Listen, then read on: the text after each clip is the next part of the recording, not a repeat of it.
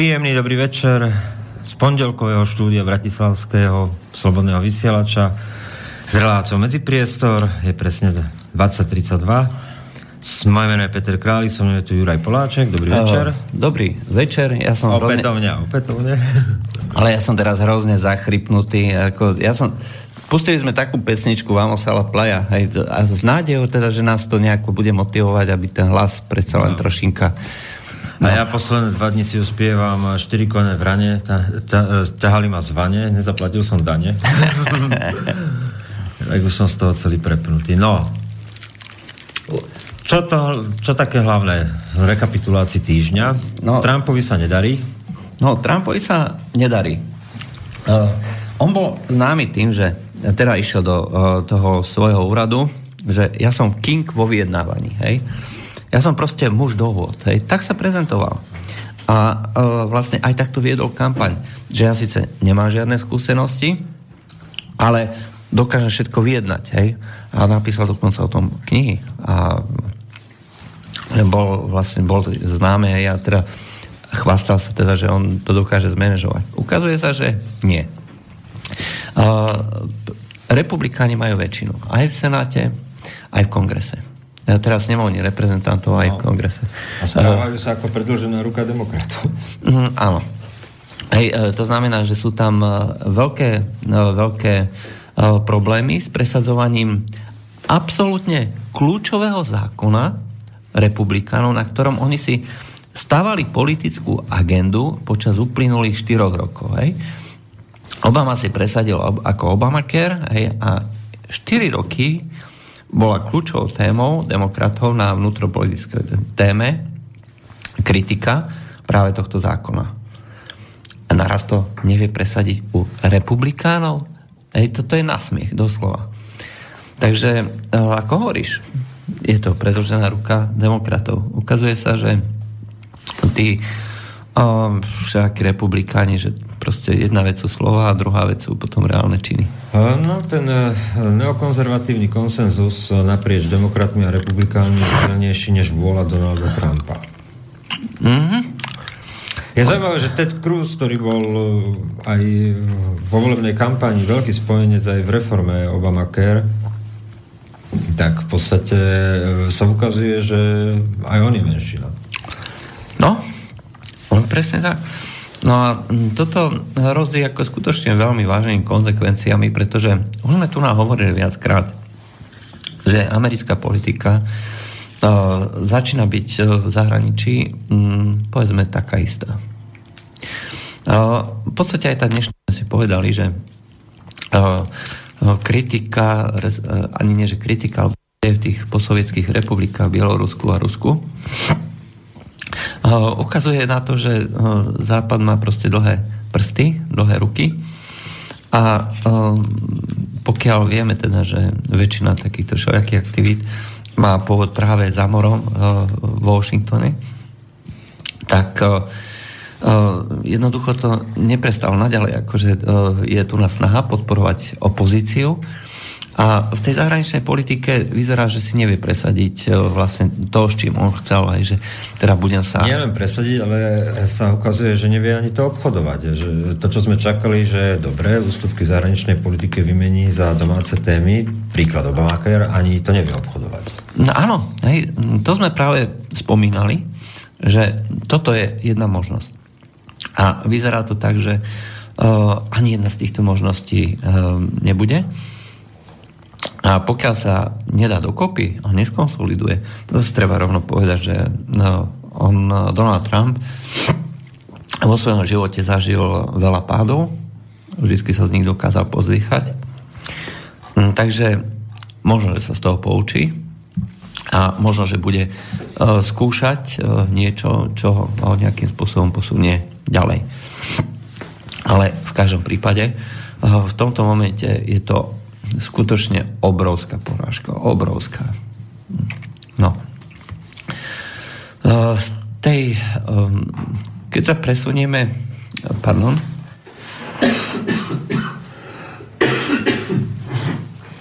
keď sa presunieme k domácej politike? Práve, že ja som sa chcel ešte do Sýrie, Lebo tam vlastne Spojené štáty naďalej pokračujú v tej podpore, tej takej parcelizácie, ako dividendy impera.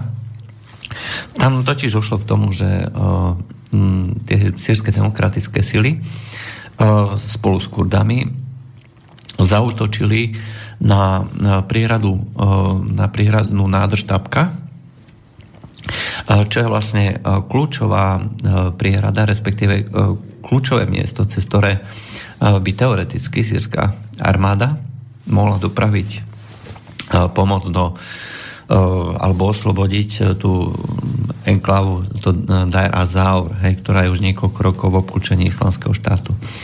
No a vyzerá to tak, že dôjde vlastne k zahradeniu alebo k zneprístupneniu určitej časti Sýrie pre legitímne srbské sily, čo Spojené štáty evidentne podporujú lebo to si netreba predstavať tak, že e, to je proste nejaké jednotné velenie, to je proste skupina milícií, ktoré majú svoje záujmy a ktoré majú vo všeobecnosti veľmi negatívny vzťah tej ústrednej sírskej vláde. E, Kurdi napriek tomu, že sa občas vedia dohodnúť aj za pomoci teda nejakých ďalších e, ja neviem, koordinátorov alebo sprostredníkov, či už s Američanmi alebo, alebo s Rusmi, tak e, stále majú v prvom rade ako ten svoj cieľ aj nezávislý kurdský e, štát. A v tomto momente sa im darí e, vlastne vyšachovať aj Turecko a vyzerá to tak, že už aj začína to byť sírska vláda. No vyzerá to tak, že, že jediným riešením, ako sa späť vrátiť na Blízky východ silnej pozícii pre USA je vznik Kurdistanu. Mm, čo ale bude znamenať Izrael už opustili dávno ako spojenca, takže im to je jedno v princípe. Izrael už opustili dávno, to je pravda, ale práve dneska uh, Mike Pence ako viceprezident uh, potvrdil uh, nezmenený úmysel Donalda Trumpa uh, presunúť uh, presunúť veľvyslanectvo z Tel Avivu do, uh, do Jeruzalema. Čo je uh, obrovský signál vlastne pre celý arabský svet, že Spojené štáty končia eh, s tou politikou ja neviem, eh, dvojmestia, že Jeruzalem bude eh, hlavné mesto palestinskej autonómie. No je to blbosť. Otvorene povedané. To nikdy nefungovalo a nikdy nebude fungovať. Jeruzalem je dneska hlavné mesto Izraela. Okrem možno veľa štátov to takto uznáva. Spojené štáty to nemohli práve kvôli tým svojim arabským spojencom.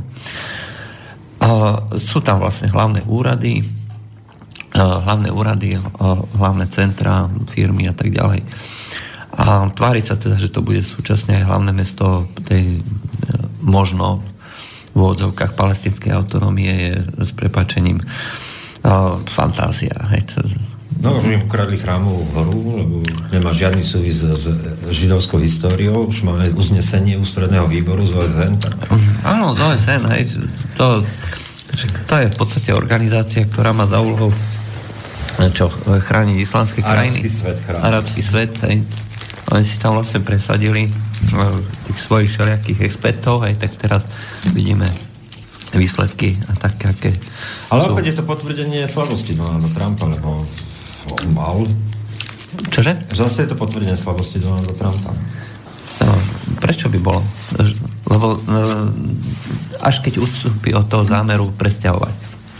Až tedy to bude potvrdenie. A zatiaľ trvá na tomto, hej? aspoň to. Je pravda, že on má ako veľmi silné akože tie väzby. E, väzby. Však je známe, že Ivanka Trump prestúpila na judaizmus, hej, teda jeho dcera ktorá sa stala mimochodom e, jednou z jeho hlavných poradky a dostala už normálne kanceláriu. Čo si užívajú médiá, samozrejme. O, áno. Hej. Tvrdia, že to je konflikt záujmov, hej, to robia z toho škandál. No a o, vlastne jeho zať, hej, muž Ivanky Trump, ten sa stal oficiálne dokonca poradcom Donalda Trumpa. Takže uh, médiá si vlastne teraz toho robia. Taká smerodina na americký prí, prí, spôsob. Asi tak. No, uh, takže teraz tej domácej téme. Uh, okrem toho, že máme tu na stále tie pokračovanie uh, ťahaníc o, amne, o amnestie budú či nebudú teda? No, je to politický záujem. To na už nejde, nejde vlastne o nič iné, iba o politiku. Každý vie, že amnestie ako také sú nezrušiteľné, lebo to vlastne nabúrava celý princíp právneho štátu. Ale politici sa rozhodli, že budú. Takže tak.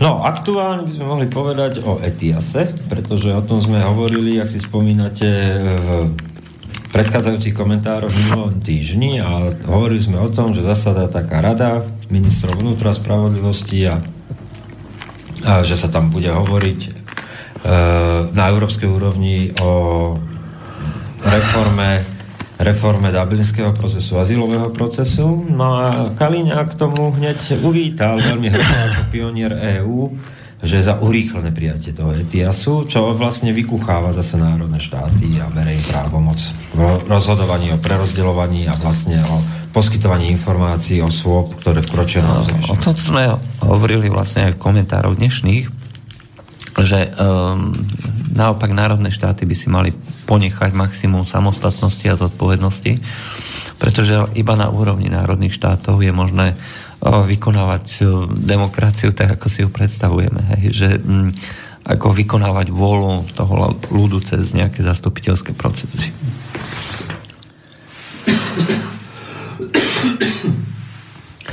Ale v princípe uh, to myslím, že dosť dobre nie je možné.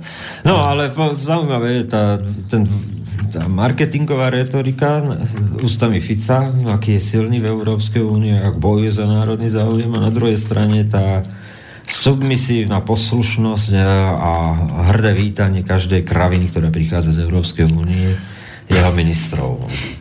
No, a keďže predseda vlády a tieto veci sa schvalujú na úrovni vlády, tak je to zároveň aj rozhodnutie Roberta Fica. Áno. Bohužiaľ, tí, ktorí vlastne veria tým slovám Roberta Fica, tak by si asi mali v prvom rade e, zistiť, že čo robí. Áno, keď Robert Fico letí na výmenu názorov do Bruselu, verte, že počas letu v lietadle už má názory vymenené. no áno. I tak sa dá. Aj tak sa dá. No, e, z tej domácej scény e, predsa len som chcel ešte smrť Gaulidera, ktorý sa zapísal do dejín ako vyrazený poslanec HZDS neoprávnene. A to... A takto, ja som sa s ním akože chcel stretnúť osobne. A komunikovali sme spolu iba cez telefón. Mm, a vymenali sme si ako veľké množstvo mailov a tak, informoval ma o dianí a podobne.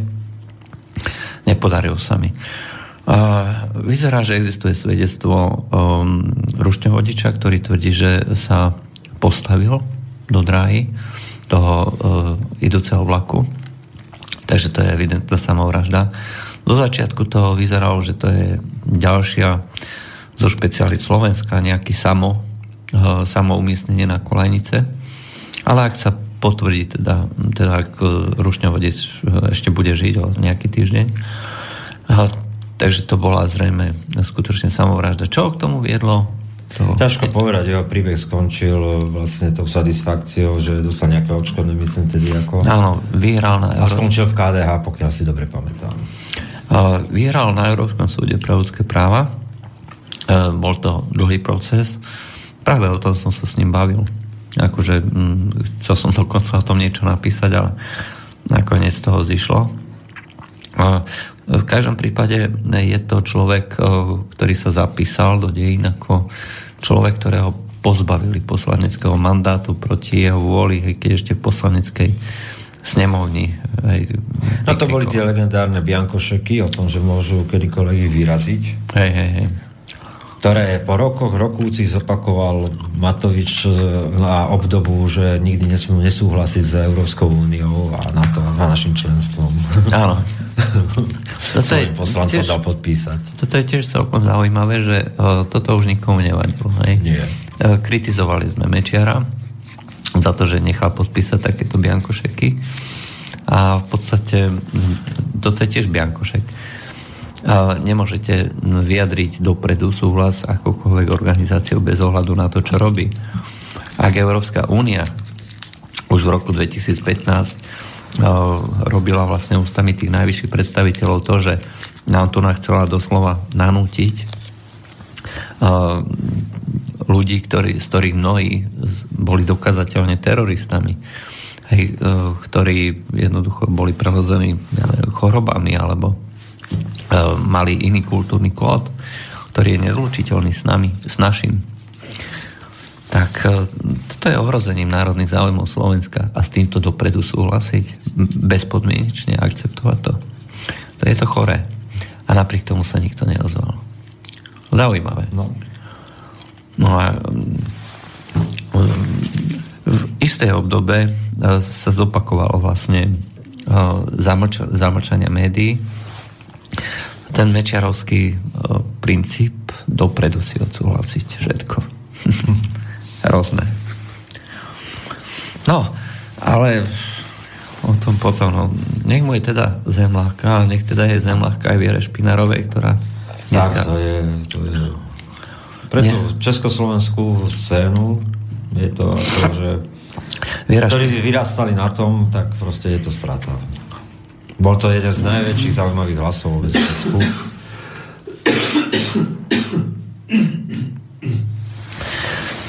Bol to jeden z najvýraznejších hlasov vôbec. Hej. V celej histórii československej populárnej hudby obrovský rozsah, obrovský cit a zaujímavé zafarbenie. A je slávne prespievanie e, pesničky vtedy na západe, ktorú zložil e, Ennio Morricone. Bolo geniálne. Hej. Táto to sú prevedenie, aj to, ako to ona zaspievala, zdôrazňujem Viera Špinárová, ako to zaspievala, je unikátne, doslova, ako v celosvetovom prehodení. Nepočul som ešte nikdy takto tú pesničku No tak to sa dá na Slovensku prirovnať vyznaniu Mariky Gombitovej, ako, že, to, ten, že to je taká proste pesnička, ktorú nezabudneš nikdy, o, o tej Špinárovej. Áno. A bude, bude chýbať, ale tak ostane v pamäti. No. A myslím, že tak ako ja neviem, niektoré pesničky sa stali ja neviem, súčasťou tej pokladnice, hej, tej kultúry československej, ale aj celosvetovej. Hej, tak myslím, že táto je pesnička, má určite to miesto. Pre mňa to je taká akože ďalšia pripomienka toho, že starneme a čas beží keď hovoríme o nejakej také československej kultúre, alebo my odchovanci kultúry Československa ešte zaživšej, by som povedal, tak aj tento étos nejakej tej kultúry, to povedomie, sa vytratí behom pár rokov. No, už sa aj vytratil. E, mladým ľuďom e, to nič nehovorí. No. E, nejaký slovenský, ja neviem, 20-ročný, 25-ročný. 35-ročný. Už nevedia, kto to je. Hej, nejaká česká spevačka.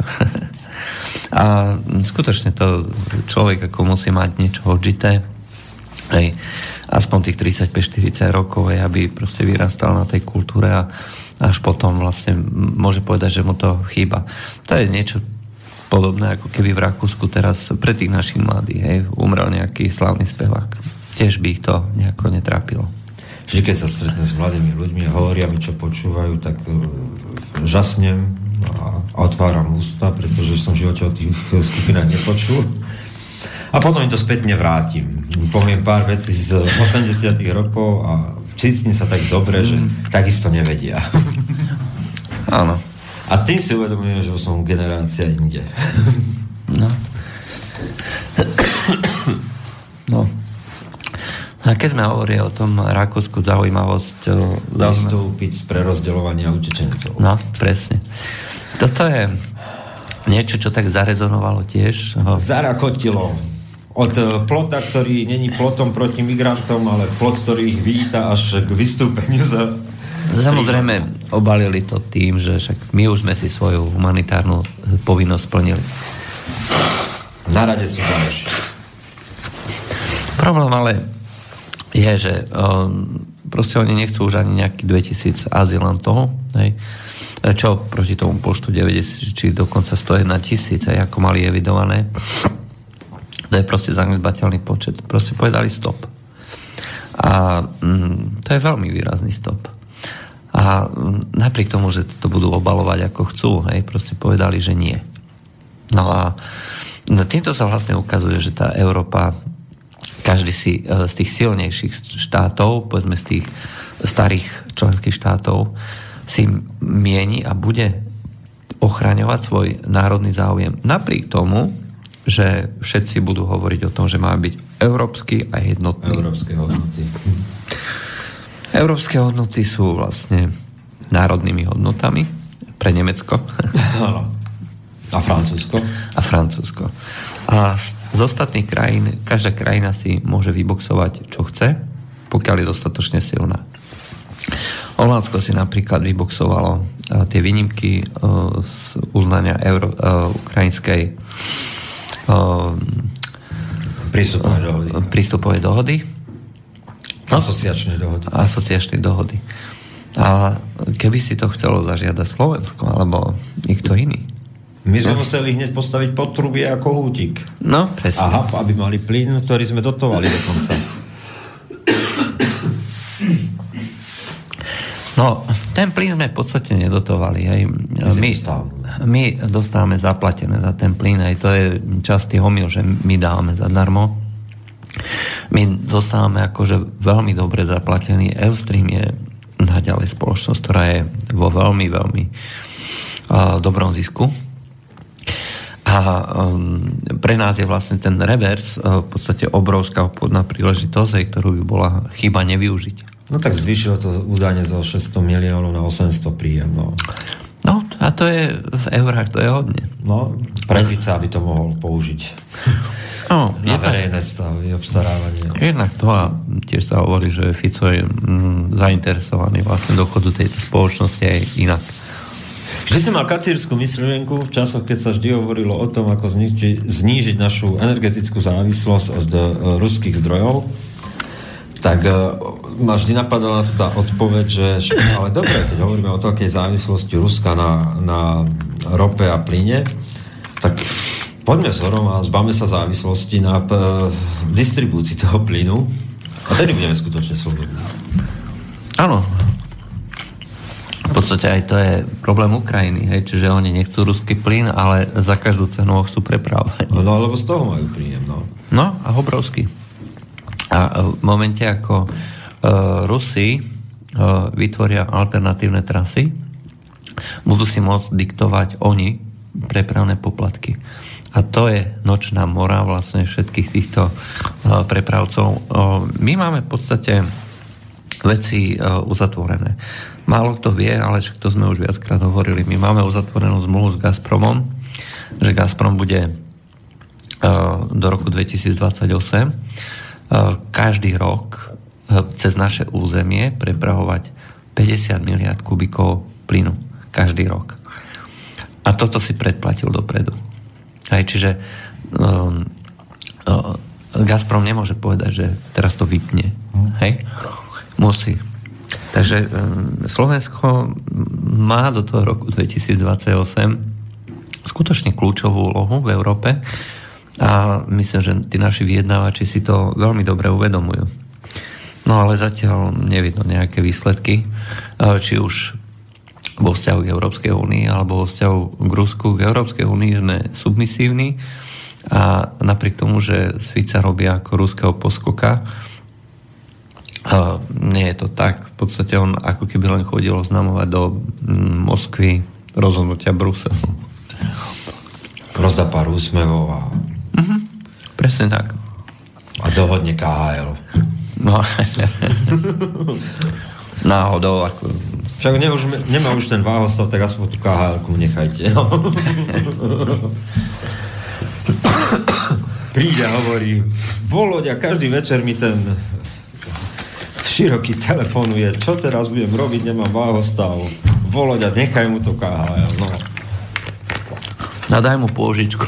A daj mu úver. Nenavratný. Nech to ide stavať do Maďarska tú atomovku. No, tak to bude Rozatom stavať. Ne? No. To sme už... No, tak zoberiem miestných dodávateľov, subdodávateľov.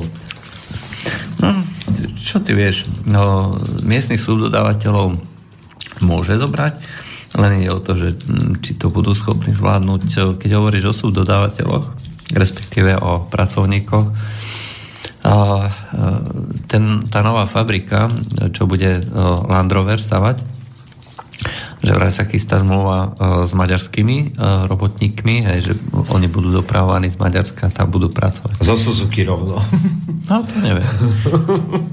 Ale toto sú, toto, toto sú chýry, ktoré vlastne uh, prichádzajú. Je to absolútne zbytočný projekt. No je. Od začiatku je to Od zbytočný začiatku. projekt. Je to politický projekt uh, Roberta Fica, pretože na to sme už takisto xkrát hovorili, že uh, uh, pracovné miesto, uh, ktoré je vytvorené na základe stimulov, je tak drahé, že keď sme to dali do podpory malého a stredného podnikania domácich, tak vytvoríme ďaleko viacej pracovných miest, ďaleko väčším ekonomickým prínosom.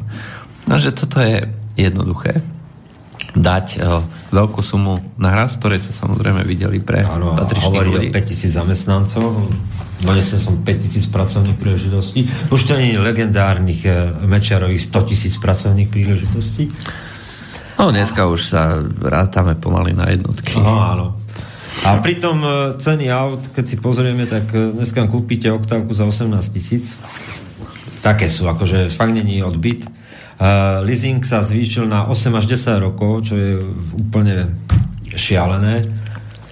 No, sú to vražedné podmienky to pre týchto uh, výrobcov automobilov a uh, dotiahnuť sem ďalšiu fabriku, ktorá nám bude robiť um, zvýši závislosť Slovenska na výrobe automobilov, tak to je vražedné. Oh, nemá to žiaden zmysel. Ale by som chcel zažiť raz, že tu bude politická strana, ktorá stane a povie sme proti takejto investícii, pretože vytvára potenciálne ohnisko sociálneho napätia, budúcej krízy a je to virtuálne proste niečo, ktoré neprináša pridanú hodnotu Slovensku, len to jednak buduje našu závislosť na, na ekonomike postavené na montážnych dielniach a po druhé nemáme ani v podstate schopnosť to naplniť personálne. No, ak budeme voziť o, do toho Land Roveru o,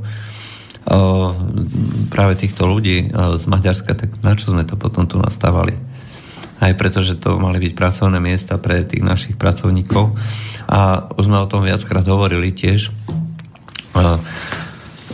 Toto je možno projekt, pomocou ktorého sa vlastne tu naposunie vlastne tá, celá tá migra- schválenie migračných kvót, aj pretože potrebujeme pracovníkov. A pokiaľ to takto bude, tak uh, bude to možno lo- zdanlivo logické, hej, na prvý pohľad.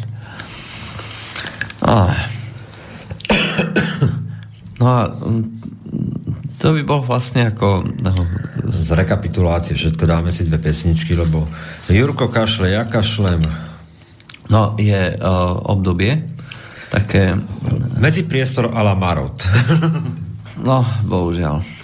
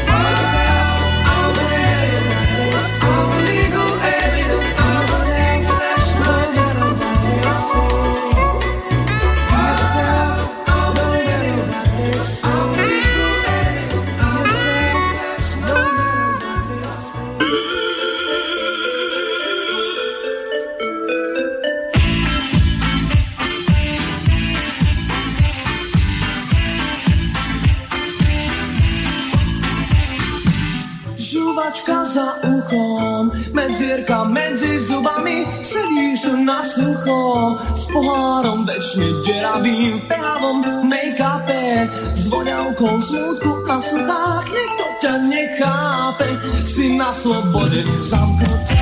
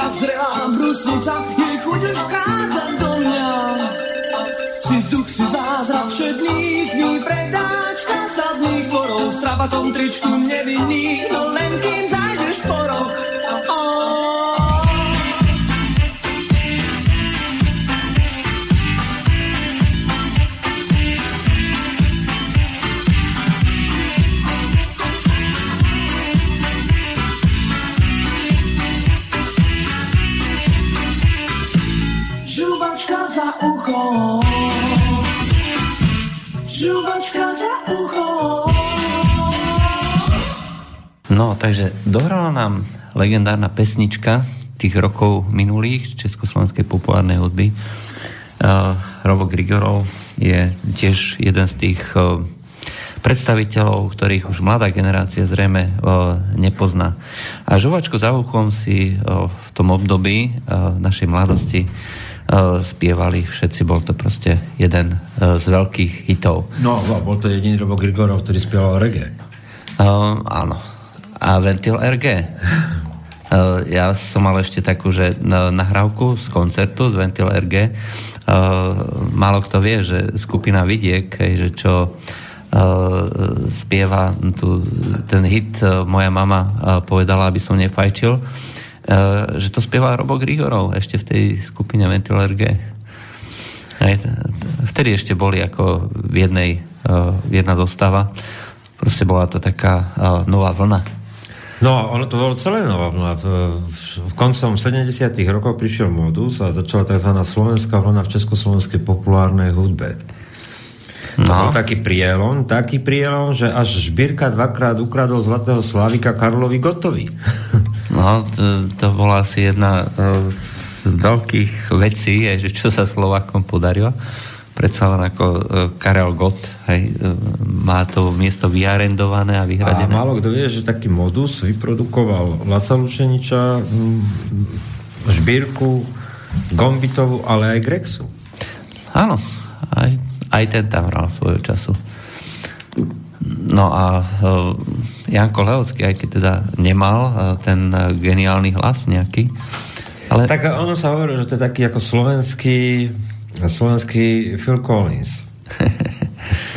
ja, hitmaker. Áno, hitmaker. že proste mal to muzikálne cítenie.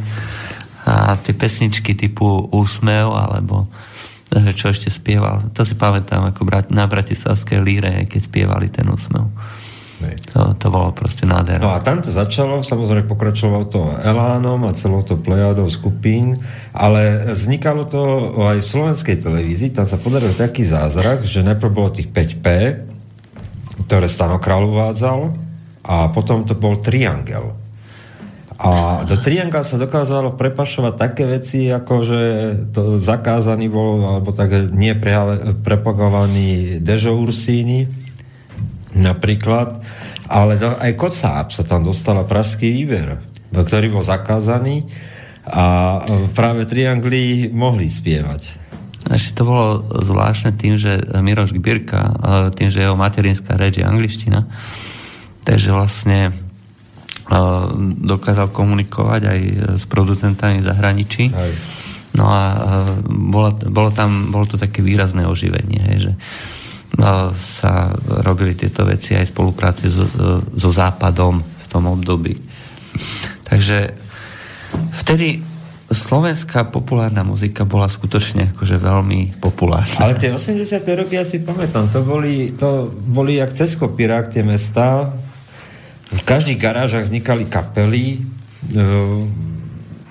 tak ja som z Trenčína, tak bez hladu a skladu, tak to bolo e, známe, ale tak to bolo aj chorvátskych muzikantov, ale len tam období konca 80 rokov, alebo inak po čase perestrojky, 85 až 89, tak to bolo, v Trenčine hrálo po garážach možno 15-16 kapiel. A nie, inak to bolo aj v iných mestách. No a toto nejak vymizlo celé. No, ja si ešte pamätám Pala Horváta, ako chodil do školy, uh, hral tublatánke na gitaru, chodil do školy ako s Tublatánka, ďalší príbeh, že? Ktorý zažiarili. A, uh, chodil do školy akože s gitarou aj, čo hráš, kde hráš a tublatánka. Tých vín ešte aj vytiahol ten Ďurinda. Dneska no. už nevytiahne. a tak predsa ani Miroš Bírka už to neťahá tú Atlantidu tak ako kedysi. Tak to bolo malé okienko do slovenskej populárnej. Niekedy môžeme urobiť o tom reláciu, aspoň nebude o politike, bude nás to baviť. Ty nechceme povedať, že nás to teraz nebaví. No, uh, to našou dnešnou témou by vlastne malo byť uh, pohľad vlastne do tých posovietských krajín. To znamená, že čo sa tam teraz deje. My sme to už nejakým spôsobom načkrtli, že tá zahraničná politika, ovplyvňovanie tých rôznych vlád a politiky rôznych krajín cestou podpory tých rôznych mimovládnych organizácií a politikov, ktorí vlastne sú takou viditeľnou silou, naďalej pokračuje. A e, to je stále ako cez kopírák, že to jednoducho Amerika niekoľko farebných revolúcií dokázala spraviť, no a pokračuje v tom ďalej. A, a tam treba vždy povedať, že e, tieto uh, rôzne uh, prevraty, respektíve podpora uh, takýchto procesov je možná len v krajinách, uh, kde sú veľmi výrazné rozdiely. V tých posovietských krajinách, to, je, to sú krajiny, to vieme z Ukrajiny, kde je extrémne veľká korupcia, zločinnosť, veľká úloha šedej ekonomiky, kde stále ešte ten autokratický štýl riadenia. A to je jedno, ktorá posovietská krajina, prakticky ktorákoľvek. Je pár oligarchov, ktorí to celé riadia, respektíve jeden mocný muž na čele, na vrcholu toho potraveného rebríčka. A ten cez svoj aparát si ovláda všetko. No a konkrétne ide o to, že cez víkend sa vlastne udiali uh, veľké demonstrácie uh, v Bielorusku a v Rusku. Naše médiá si na tom doslova zgustli. Lebo uh, si zobrali hneď akože na paškal, že zatkli lídra opozície u nás líder opozície je Richard Sulik. Koľko má percent? No, dneska už 18-19. Plus nejaké ďalšie strany, to znamená Olano, ktorí by s nimi išli e, do koalície, sme rodina. Dokopy možno urobia, e, keď pán Boh dá, 35. 35. No. 35. Toto je líder opozície, to je skutočná opozícia. Zastupuje obrovskú časť um, voličov. Navalny uh, zastupuje tak možno 150 miliónov v Rusku. Odvážim sa povedať tak milión. Hej, proste... Promile. Promile. No možno nejaké percento, hej, aby som bol odvážny, aj 1,5. Ale uh, to znamená, že on nereprezentuje nikoho. Doslova. Reprezentuje záujmy zahraničných médií, zahraničných, uh, sú to zahraničné záujmy, ktoré sú cez neho pretlačané a prezentované. No. Tak keďže tam nebola opozícia, tak musel uplácať zlý. No. Tam si tiež treba povedať, že uh, naša opozícia, respektíve naša tlač, média, stále hovoria, že to je demokra- kandidát demokratov. V skutočnosti a kandidát demokratov, ktorý chce vlastne návrat do časov, keď v Rusku vládla demokracia. Tým myslia Jelcinovské časy. A darčeky na volebné kampane asi. Mm, tam išlo hlavne o to, že uh, rodina Navalného v tom období, na to obdobie spomína ako na obdobie prosperity doslova. Lebo vtedy za Jelcinových čias oni získali veľký majetok. A pre nich to obdobie nebolo obdobie rozpadu ekonomiky, rozpadu štátu, keď ľudia hľadovali a nemali celé mesiace čo jesť, keď na uliciach boli zabíjani e, bankári pomaly e, častejšie, ako keď ľudia zašlapnú nejakú vož. Tak e, v tomto období Navalny, rodina Navalných získala veľký majetok. A preto on legitimne aj môže hovoriť, že my chceme ako návrat do časov demokracie. Ale toto si Rusi neprajú. Oni vedia, aká krajina to bola. A oni vlastne v tomto období preferujú stabilitu. Aspoň väčšina, väčšina krajiny. Je, nemôžno hovoriť za všetkých Rusov. No ale rozhodne Putin má stále tú 80-90% podporu. Nie ako človek, ktorý by toho celé ako sám osoba, ale uznávajú proste, že na tom svojom mieste robí dobrú robotu. Jeho osobná popularita je nejaký 50-60%. to si netreba zamieňať, tieto prieskumy. No a, a akým spôsobom vlastne chcú robiť tieto demonstrácie? No tým, že vlastne vyprovokujú konflikt. Rusko si treba tiež povedať. Rusko je frontová krajina. Rusko je krajina, ktorá je priamo ohrozená terorizmom toho najhoršieho druhu. Na juhu Ruska celé roky bojovala priamo ruská armáda, občania ruskej krajiny. Proti, proti teroristom, ktorí sa neštítili zabíjať deti. Aj ktorí sú schopní vyhadzovať do vzduchu ocičo, metro, autobusovú stanicu. A títo teroristi tam stále sú. V Rusku, na Kaukaze. Na Kaukaze, ale oni sú rozlezení do celého Ruska. A e, preto vlastne všetky verejné podujatia v Rusku fungujú asi takto. A v Rusku je demokracie, to podotýkam ešte, ešte na začiatok. Môže niekto namýtať, e, že to je zlá demokracia. Ale reálne je to demokracia. Volia si vládu, majú právo si voliť kohokoľvek. E, nikto za slobodný názor, za slobod, vyslovený názor nikoho nezatvára. Ale Vzhľadom na tieto podmienky sú veľmi prísne pravidlá zhromažďovania sa. To znamená, e, v Moskve, špeciálne v Moskve, treba nahlásiť dopredu, kde bude demonstrácia. E, to miesto, policia, keď sa to schváli, policia sa na to pripraví, ohradí to normálne zábranami a kordonami, aby sa tam nedalo dostať. A na miesto demonstrácie sa chodí cez, e, cez normálne rámy, bezpečnostné rámy, ktoré kontrolujú, aby na miesto takýchto demonstrácií e, nepreniesol nikto bombu, strelnú zbraň alebo čokoľvek, čo by mohlo e, vyvolať e, v tomto dave nejaký teroristický čin alebo niečo podobné. Z Majdanu a ďalších krajín vieme, že davy sú ideálne, ideálnym nástrojom, ideálnym podhubím pre vyvolanie nejakej paniky a pokiaľ tam správnej, e, správnej chvíli na správnom mieste niekoho raníte, zabijete alebo um, niečo urobíte, no, vyvolá to cez tú správnu odozvu. No a čo spravili? Čo spravil Navalny a títo aktivisti? Jednoducho uh, ignorovali, uh, že uh, tie demonstrácie neboli povolené a išli tam. Ja som videl, som pozeral zatýkanie jedného z tých, eh, z tých ľudí na život. To bol živý prenos.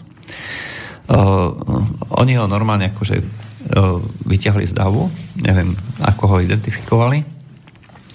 Uh, doviedli ho do policajného Antona hej, a samozrejme prehľadávali všetko. Hej, pred tým Antonom uh, vypadla mu pištol.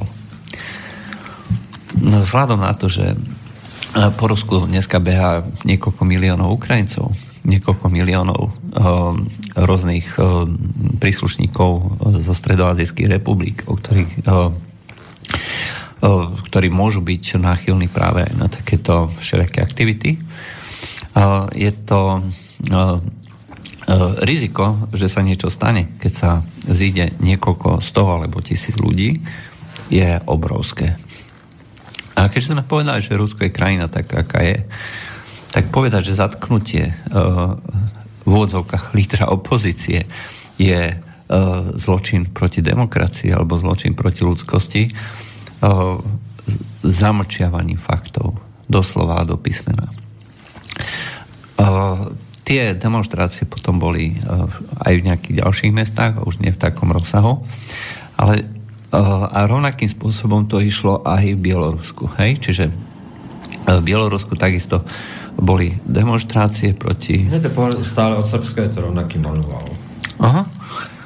Proste už je leto, už môžeme do čela prichádza jar, do čela davu už môžeme dať uh, dievčiny s bielou blúzkou, ktoré keď uh, zlý policajt poraní a biela blúzka bude zanesená krvou, obehne to médiami celého sveta a budeme mať vlajkovú loď farebnej revolúcie, či buď tam, alebo niekde inde. No, v Bielorusku no, tam preventívne zatýkali všetkých. E, tam ten režim je dosť e, ďaleko, e, povedzme, tvrdší ako v Rusku. Aj tam dokonca zatýkali ešte aj ľudí, že ktorí išli navštíviť tých zatknutých. Hej. Takže netreba si uh, robiť žiadne ilúzie. Aj tie krajiny sú skutočne skorumpované, prelezené um, zločinnosťou od uh, najnižších až po najvyššie miesta. Ale to ešte neoprávňuje Západ, aby musel vlastne vyvážať tie svoje predstavy o o demokracii, o tom, že ako má vyzerať ten svet a ako má byť usporiadaný, pretože Cieľom nikdy nie je zaviesť demokraciu alebo ľudské práva. Cieľom je eh, presadiť svoj vlastný záujem. A ten vlastný záujem eh, je vždycky niečo iné ako záujem tých krajín. Ako to dopadlo na Ukrajine, to sme si počas minulého týždňa povedali, že tie jednotlivé sluby o tom, že Ukrajina sa bude mať podstatne lepšie a že to spôsobí rast ukrajinského priemyslu aj zapojením do integrovaného európskeho trhu.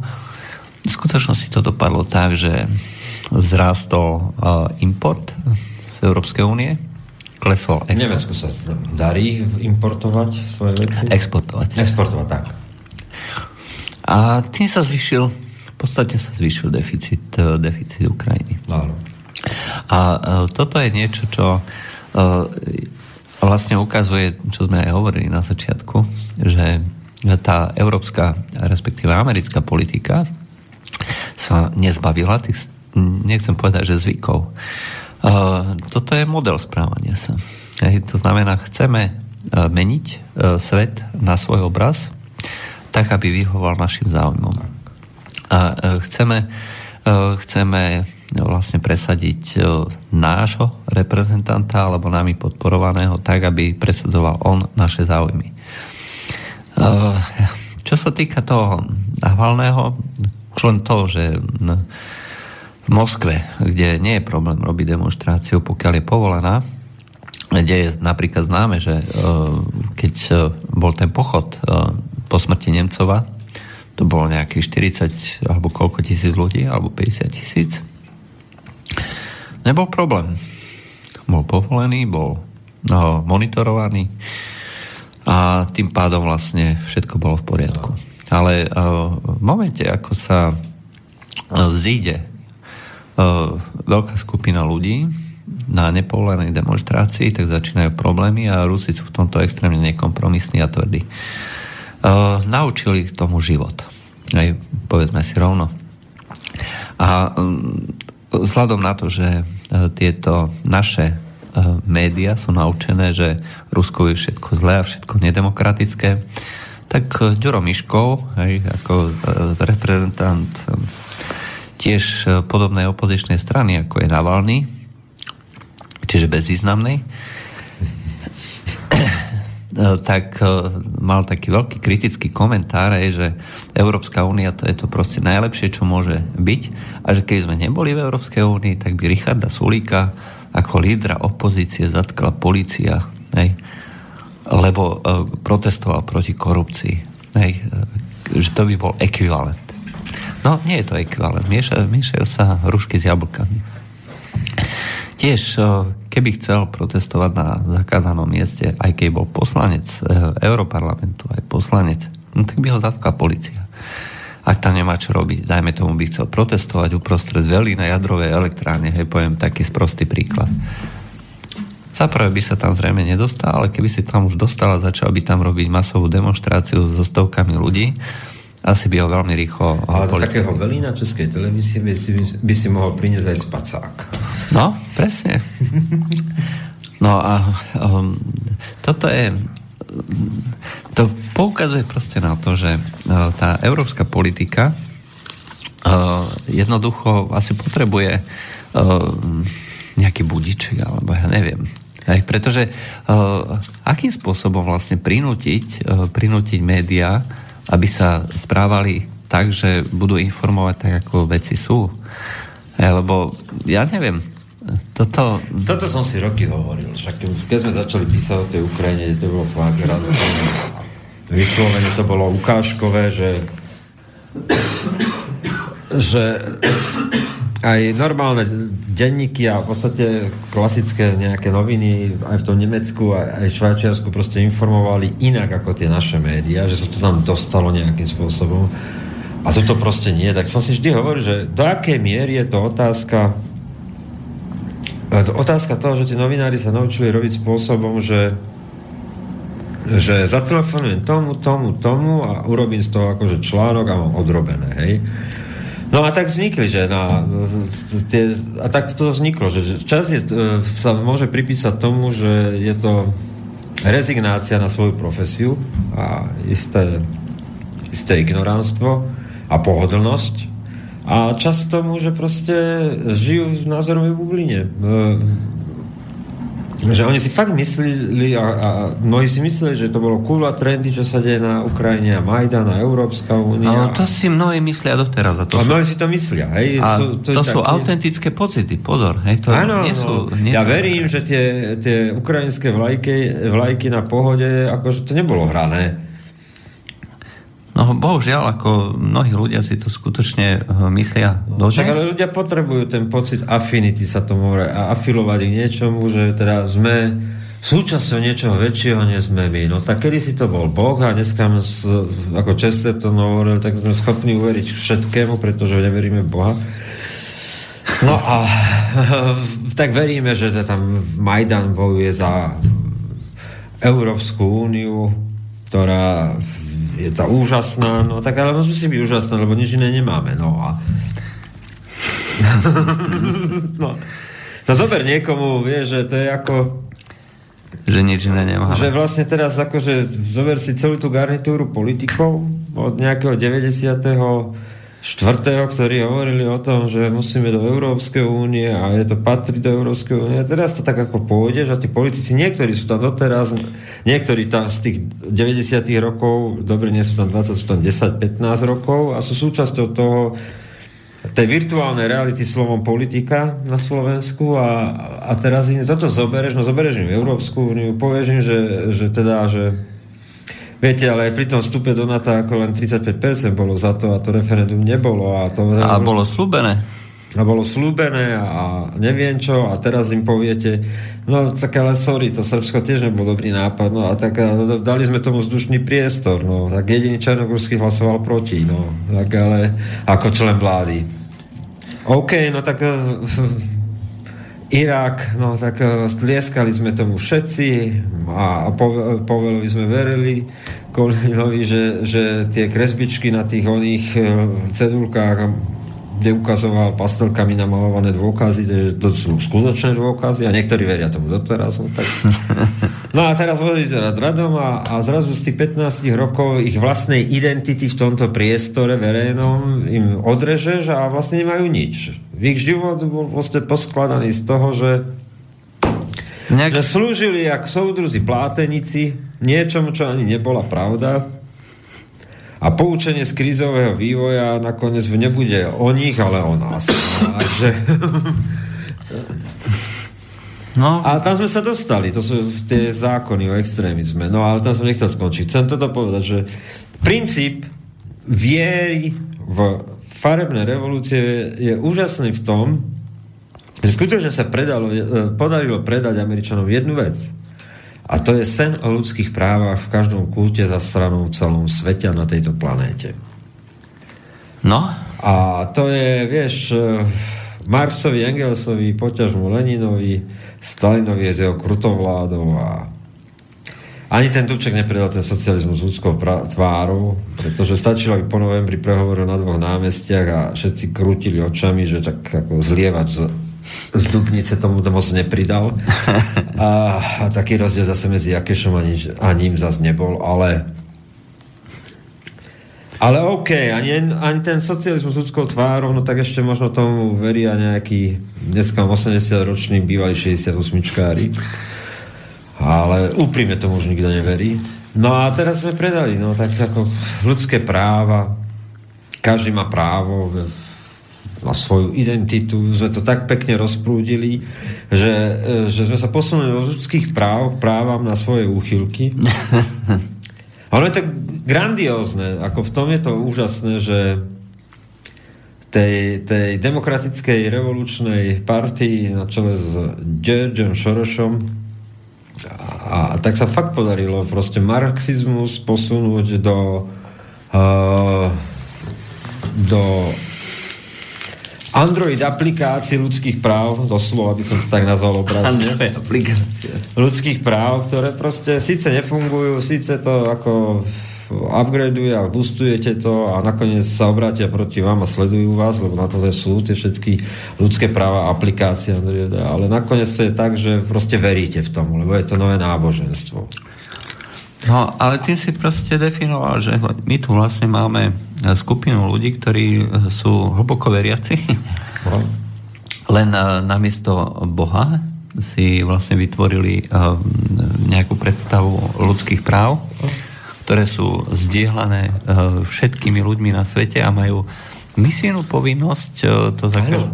To je v podstate ľudskoprávny džihad. Vieš ešte, že je dokonale s technologickým pokrokom? Najväčšie náboženstvo sú ITčkári a, a vývojoví, vývojoví analytici, developeri, to sa proste títo ľudia okolo business app uh-huh. a digital app a neviem čoho a ono to fakt má akože prelínanie. Tí najviac veria napríklad e, v tie ľudské práva a, a sú takou podporou, infraštruktúrou toho. A ono je to skutočne novodobé náboženstvo, ktoré je nesmierne, máme telefon. nesmierne nebezpečné. Áno. Dobrý večer. Dobrý večer, slyšíme se? Áno. Já bych uh, měl takový zajímavější dotaz. Před nějakou dobou jste tam vlastně Měli ve středu asi tři nebo čtyři hosty. E, dva byli z České republiky a dva byli vlastně ze Slovenské republiky a vlastně řešil se tam problém e, svobodného, svobodného vysílača, ale řešil se tam i mezinárodní politika. Mě by strašně zajímalo, jestli existovaly e, na začátku 90. let informace o případě indicie, že kdyby se Československo nerozpadlo samovolně nebo prostě řízeným procesem zevnitř, jestli existovala informace o tom, že hrozilo tomu, že někdo zvenku inicioval rozbití Československa silou, aby z toho v podstatě byla druhá Jugoslávie. Díky moc na No, ďakujeme. Práve naopak. Práve naopak a to bolo veľmi s nevôľou v čase vlastne juhoslováckého príbehu a rozpadu Jugoslávie príjmané a možnosť, že by sa rozpadlo Československo. A ono to aj odnieslo Slovensko svojich základoch a začiatkoch v tom, že bolo medzinárodne e, e, sa na ňo pozeralo ako dosť e, cez prsty a to hovorím o roku 93, kedy ten mečiarizmus akože mm, ešte nejak extra nebol citeľný, ale do Vienka ako samostatné Slovensko nedostalo nejaké veľké medzinárodné prianie, by som povedal. To je tá čierna diera v Európe, Albrightová, legendárny výrok. A nechcelo sa. Nechcelo sa z, z medzinárodného hľadiska nikto nechcel proste rozdelenie Československa, a dodnes, dodnes v podstate nevedia odpustiť Klausovi, viac Klausovi ako Mečiarovi, to elegantné rozdelenie Československa, pretože nastolil úplne iný príbeh, že dajú sa robiť aj um, uh, secesie iným spôsobom. Proste. Uh, nie na základe bombardovania áno, alebo áno, rozhodnutia áno. niekde v uh, Bielom dome alebo proste niekde inde. Václavovi Klausovi sa podarilo v podstate a to je zaujímavé, že Mečiar má k nemu submisívny vzťah. Submisívny? A, áno. Uh, Klaus proste si išiel za svojím a vždy bol pripravený. Jedno, čo dokázal vyblokovať tú neskutočnú pamäť Mečiara, že každý detail si pamätal a úplne iným. Proste Mečiara zahltil banalitami. Že, že proste, keď Mečiar začal s tým, že si vyriadoval osobné účty, že šéfa federálnej informačnej služby treba zmeniť, tam toho zmeniť, lebo kedy si mu niečo spravil, lebo večer bol vždy pomstichtivý. A vedel, že akože Klaus toto vycítil a tak mu vždy áno, že Áno, píšu si do notesu. To je legendárne, si pozrite rozdelenie Československa spracované Českou televíziou, ktoré je vlastne pri, po, podľa svedectiev účastníkov, tak tam, jak tej vile brnenskej sedia, tak Klaus tam vyriešil, ešte rozdelíme tohle, tohle delimitácia majetku a Mečiar to ani nevnímal a do toho hovorí, že tady ešte toho šéfa informačnej služby, tady ešte toho. A Klaus tak ako, tak ako ten milý profesor si vyťahol, áno, poznamenám si do notesu tady. a, a Mečiar na toto proste, akože konečne ho niekto počúval a, a mal niekoho, kto mu vyrieši jeho osobné bolestky. Ale tak to dopadlo. Napríklad, málo kto vie, že skutočná delimitácia majetku a, a a tých firiem prešla až za Ludovita Černáka, keď bol ministrom, čiže až nejaký pol rok, rok a, a rok a pol po rozdelení. Mm-hmm. Až nakoniec zostal vyhazov ako minister hospodárstva. Ludovít Černák e, bol e, šéf SNS tedy po Prokešovi. On bol, to sa volá personálna únia medzi HZDS a SNS, lebo HZD získalo v voľbách 74 mandátov vtedy a koalovalo takým e, neštandardným spôsobom. Aj to má svoj príbeh, prečo to tak dopadlo a nebola koalícia SNS HZDS, e, lebo Vladimír Miško, to už nikto netuší, kto bol, ale to bol kedysi človek taký ako poslanec, ktorý sprivatizoval vydavateľstvo prácu a neviem čo. Ale to bol človek, ktorý vystúpil, keď mal programové vyhlásenie v tej Mečiarovej vlády, po voľbách 92, tak s totálnou kritikou a nazval to, že sociálno-demokratické lavicové proste programové vyhlásenie a tedy Mečiar urazený ako počas toho schvalovania si takto zavolal Černákova, koalícia nebude. A ty buď rád, že zostávaš ministrom. tak, tak to začínalo nejak Slovensko. Tam sa chytal ten záber pamätný, jak sa chytá za srdce e, jak tam ako Ludový Černák a vedľa neho stojí akože ten Gašparovič tak vážne a teraz jak takmer pochovávali, pochovávali tú ústavu to ten sprievodci niekto pamätá, že vtáčnik to tam držal a išli jak tik-tak rozsypaný a proste až bizarné obrazy z toho človek má, keď to tak akože porovná. No a také akože celý ten vznik Slovenskej republiky bol poznamenaný ešte kultúrne a to bolo akože oživenie repete. A mne to tak splynulo akože do návratu tesilkového socializmu, celý vznik Slovenskej republiky. No, ale princípom je, že vlastne nikto si to neprijal. No, nikto si to neprijal a, a história raz, e, a už aj dnes proste pripíše, že spôsob rozdelenia Československa bude dobrý aj pre rozdeľovanie Európskej únie. je to ten mieru, mieru milovný spôsob, veľmi racionálny, ten chladný, a Češi sa neoslavovali nejak extra, proste neboli nič, proste to bol chladný novoročný, on išiel do chrámu svatého Vítu na omšu uh, Václav Klaus a bolo tak akože také akože chladno v Čechách. Lebo Češi, Češi to brali akože stratili.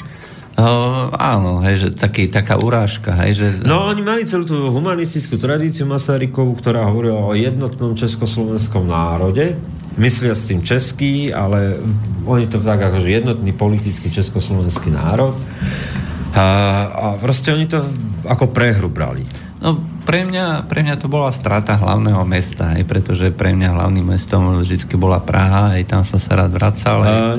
to bola neznesiteľná atmosféra. Fakt je tie utrmácané roky 91-92 a to putovanie po hrádečkoch a a hrádoch a, a... Tak ja som zažil Prahu ešte 80 a, Ale to chcem povedať, ten celý proces, ktorý vlastne vznikol pomočkovou vojnou, to si treba povedať, a, a kompetenčný zákonom ešte vo federácii a vlastne to začalo to rozdeľovanie. Ale no prečo? No tak lebo skutočne sa ten slovenský národ politicky emancipoval. Tým, že prišla sloboda, demokracia, tak vystúpili na povrch a emancipačné národné záujmy.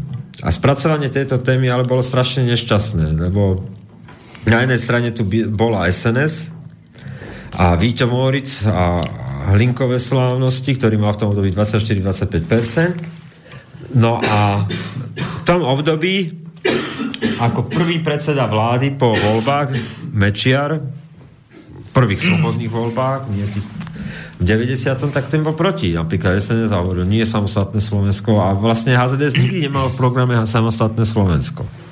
Však ešte tá povecná veta, že ja dokopem Klausa hej, do, no. do federácie a podobne. A to chcem povedať, že, že HZDS túto tému prebralo uh, nejak z vynútenia. Uh, nikdy nebola ako samostatná slovenská tému HZDS, tam boli iné veci. No a, a celé sa to prepolovalo. A keď už Mečiar vytušil tú príležitosť mať uh, vlastný štát, myslia s tým vlastnú kapitálotvornú vrstvu neskôr. Vlastné smetisko. A vlastnú elektru. No tak e, celé sa to zmenilo a zvrhlo. Hm? No. Bohužiaľ. Ale, ale prirodzené je, že tá spoločnosť a proste spela k tomu. To bol odlišný, odlišný politický príbeh proste a vývoj. A nebolo to kompatibilné, to Česko a Slovensko v tom. Nebolo to schopné existovať. Mali sme predsa už aj reláciu, kde sme hovorili priamo ako s historikom pánom Matem, o tejto téme, kde sme sa vlastne dokázali zhodnúť, že Slovensko už malo historickú skúsenosť, nech berieme ten slovenský štát, že bol taký, aký bol. Bol to štát. Áno, a tá trauma z obesenia prvého prezidenta slovenského, a môžeme si myslieť o tom čokoľvek, ale proste v tom nebolo dobre. To bola tá Benešová pomstichtivosť.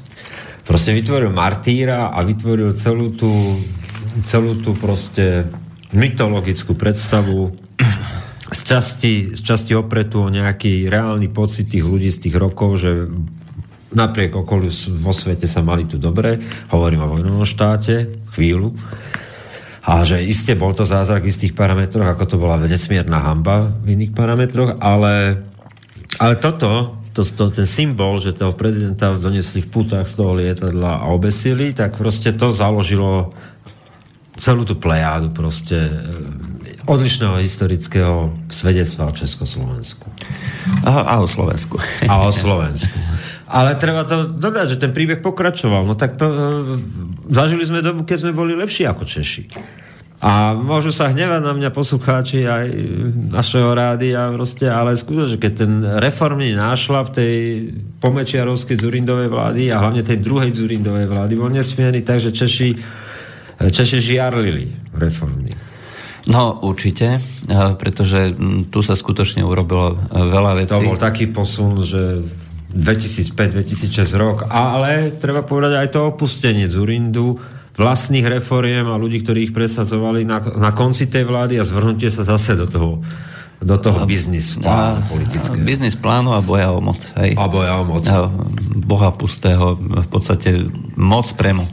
Hej. Už nie je moc... Zurindu reformátora cez Zurindu politického kalkulátora, preživšieho čokoľvek. Ktorého kupovaním, politika veľmi baví. Aj preživšieho i s kupovaním poslancov HZDS za hlasovanie končia s príbeh SDK u červenými teniskami na župe. Takže to je ako... Že... To ešte nie je všetko. Uh, reformami na Ukrajine. Reformami v úvodzovkách na Ukrajine. Z ktorých eh, sa Hrícho Mikloš vrátil, aby nám prišiel povedať, že potrebujeme migrantov Áno, a veľa. A veľa. veľa. Hlavne veľa a hlavne migrantov, lebo Ukrajina už nejde. Asi tak. Dobre, uh, niekoľko otázok došlo. Takže uh, prokurátor Serbín hovorí o exkluzívne o únose prezidentov syna, reko, či ho nepozveme. No tak ak bude chcieť, tak nech povie. Aj slobodno vysielači. Ko, dokoľvek má dvere otvorené, len nikto neklope poslednú dobu. Neklopá niekto? Máme jednoizbový centr, neprídete? Ja... Budeme vás oslovovať aj inžinier.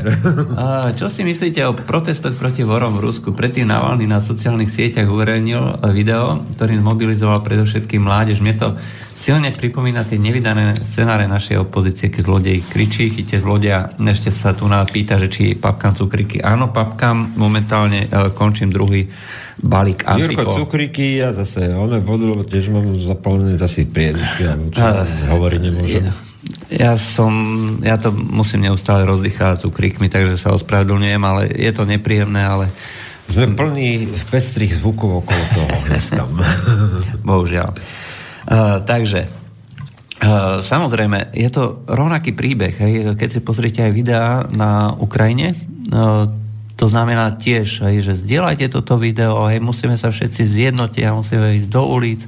Hej, čiže je to snaha o mobilizáciu na základe reálnych nedostatkov, ktoré v tých krajinách sú, či je to nedostatok demokracie, alebo veľká korupcia, alebo obrovské hospodárske e, nerovnosti. V Rusku každý vie, ako to vyzerá. Stredná vrstva v Rusku je taká, že naša stredná vrstva sa môže s prepačením schovať. To sú ľudia, ktorí chodia dovolenkovať každý e, rok zime do Alp a e, v lete minimálne aspoň do toho Turecka, hej, na víkend, ale skôr niek- niekam na Malorku alebo niekde, niekam inde, na Maledivy v Rusku momentálne sú práve tieto juho azijské destinácie najpopulárnejšie, čo som pozeral ako nejaké turistické, turistické štatistiky. To je stredná trieda. Ale tí chudáci sa majú fakt zle. A ten rozdiel, tá diera medzi tými najchudobnejšími a medzi tými najbohatšími je neskutočný obrovský. Na jednej strane máte najbohatších ľudí sveta, e, či už sú to politici, alebo či už sú to oligarchovia, ktorí si kupujú e, jachtu za miliardu dolárov. E, a na druhej strane máte ľudí, ktorí žijú v zemlankách. Hej? A rovnako je rozdiel medzi vidiekom, kde dediny sa rozpadávajú, kde už všetci odišli a kde už ostáva iba pár nejakých 80-90 eh, ročných starčekov a stareniek a kde už nejaký ten elektrárenský podnik odpojil vlastne všetko, pretože už tam nie, nie je potrebné alebo už sa neoplatí tam nič dodávať.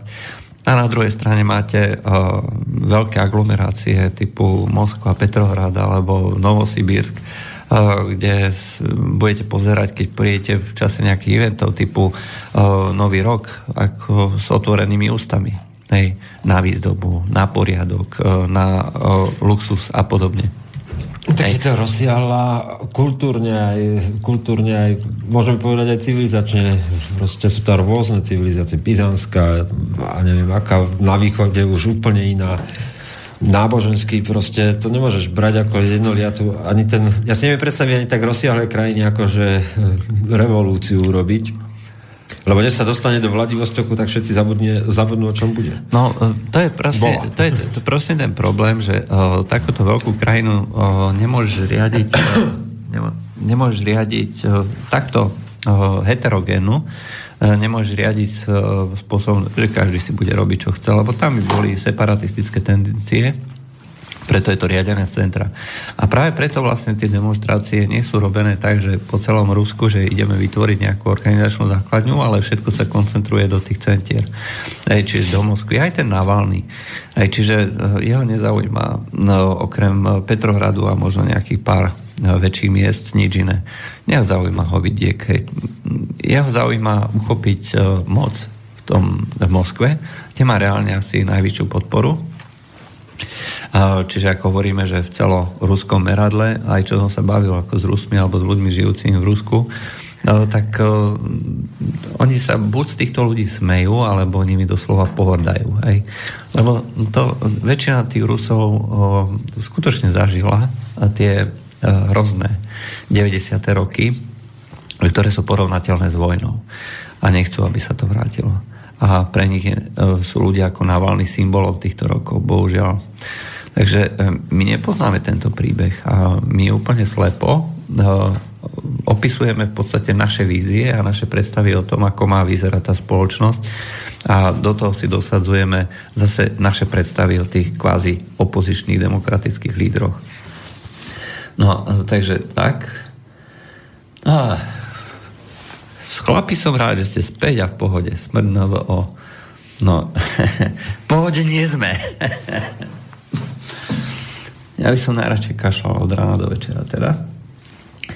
Kedy bude mať Slovensko normálnu poctivú tajnú službu a kedy bude Slovensko plniť svoje záujmy? To je dobrý vtip. že normálnu tajnú službu. To je taký oxymoron, normálna tajná služba. No, dajme tomu, že aj Mečiar páchal menšie zlo, aj Fico páchal menšie zlo, Radičovo, uh, Mikloša si kúpili mimovládky, ok, zase tie konšpirácie. kedy bude mať Slovensko silného veliteľa na čele SIS, kedy tam budú robiť normálni ľudia. Uh, no, tajná služba je v podstate uh, servis vlády. Aj keď to tak uh, preženiem a poviem, aká bude vláda, taká bude tajná služba. Vždy si menuje svojho človeka predseda vlády do tajnej služby. A, a čerpa výstupy. A tak je to pochopiteľné. Tam musíš mať dôveru, proste to nemôžeš tak len dať. No. Takže Ivan z Banskej Bystrice, majte trocha úrovňa ústy e, k poslucháčom a nelúbte tam tie cukríky, to si ľudia nedovolia už ani v kine. E, ja sa ospravedlňujem, ale bez tých cukríkov nedokážem rozprávať. Ani slovo. Uh, mám obrovské problémy ako s dýchaním, aj, takže neustále musím cucať. uh, Známy Kotlebov kritik Maria Makát plánuje kandidovať na požilinského župana. Sa zastal podpredsedu ľudovej strany naše Slovensko Milana Uhrika, ten musel v diskusnej relácii o 5 minút 12 dnes z pršku kritiky od redaktora i oponentov. No, on no, tam proste povedal výrok, že niečo o bielých deťoch. Uh, s prepačením je to rasistický výrok. K tomu nemám čo dodať. Ale oni sa tak už hrajú s týmto, akože Vyslovene je to také akože provokácia. No. Oni provokujú, hej. čiže priaznivci jednoducho hovoria, ale však my sme všetci bieli, čo je na tom, eh, čo je na tom zlé. Hej. Že aj cigáni sú v podstate biela rasa alebo niečo podobné, hej, však to nie je nič. Ale eh, v tom kontexte eh, ľudovej strany naše Slovensko, či už sú to číselné symboly, či už sú to grafické symboly, stále je to odkazovanie Eh, na symboliku a na myšlienky, eh, ktoré z prepačenia nepatria do slušnej spoločnosti. A tieto veci my určite obajovať nechceme a nebudeme. Nebudeme. Ústava. Ešte jedna otázka. Ten, čo písal a kreoval ústavu, nemyslel na veľa vecí. Ústava je veľmi dlhá, veľmi nejasná, veľa výnimiek tam je. Ona začína takým ako mytologickým príbehom vo svojej preambule, kde hneď z prvého fleku rozdelila občanov do dvoch kategórií, a to my, národ slovenský a občania Slovenska. No, je to také divné. Na cyrilometodické tradície sa ozývame, pritom to boli agenti Byzancie. No tak eh, v tom období, ako boli eh, predstavitelia církvy, eh, viac menej politickí reprezentanti, hej, to tiež treba ako brať v tom historickom kontexte. Neboli to čisto len misijné misionári, ale súčasťou ako vytvárania takýchto rôznych cirkevných okrskov a rôznych misií bola aj snaha získať vplyv na tom regióne. Isté, tak to bol súboj, aká bude tá tá Európa, či to bude východo, e, východofránska alebo západofránska. No. no, asi tak. No a že prečo sa Slovensko nikdy neašpirovalo amer- americkou listinou práv, aj Bill of Rights, potom by Žitňanská nikdy nemohla robiť tie komanda, ľudia by mali právo držať zbla- zbraň. No, my máme inú tradíciu, bohužiaľ, akože silného štátu a, a malých práv. No, tak toto, no, tak toto je. Malého tvora a veľkého biču. A ten dvor sa neustále zmenšuje, ten bič sa neustále zväčšuje a tých práv obúda. Hej? Čiže Slovensko sa zbavuje svojich vlastných práv a Európska únia uh, priškrcuje.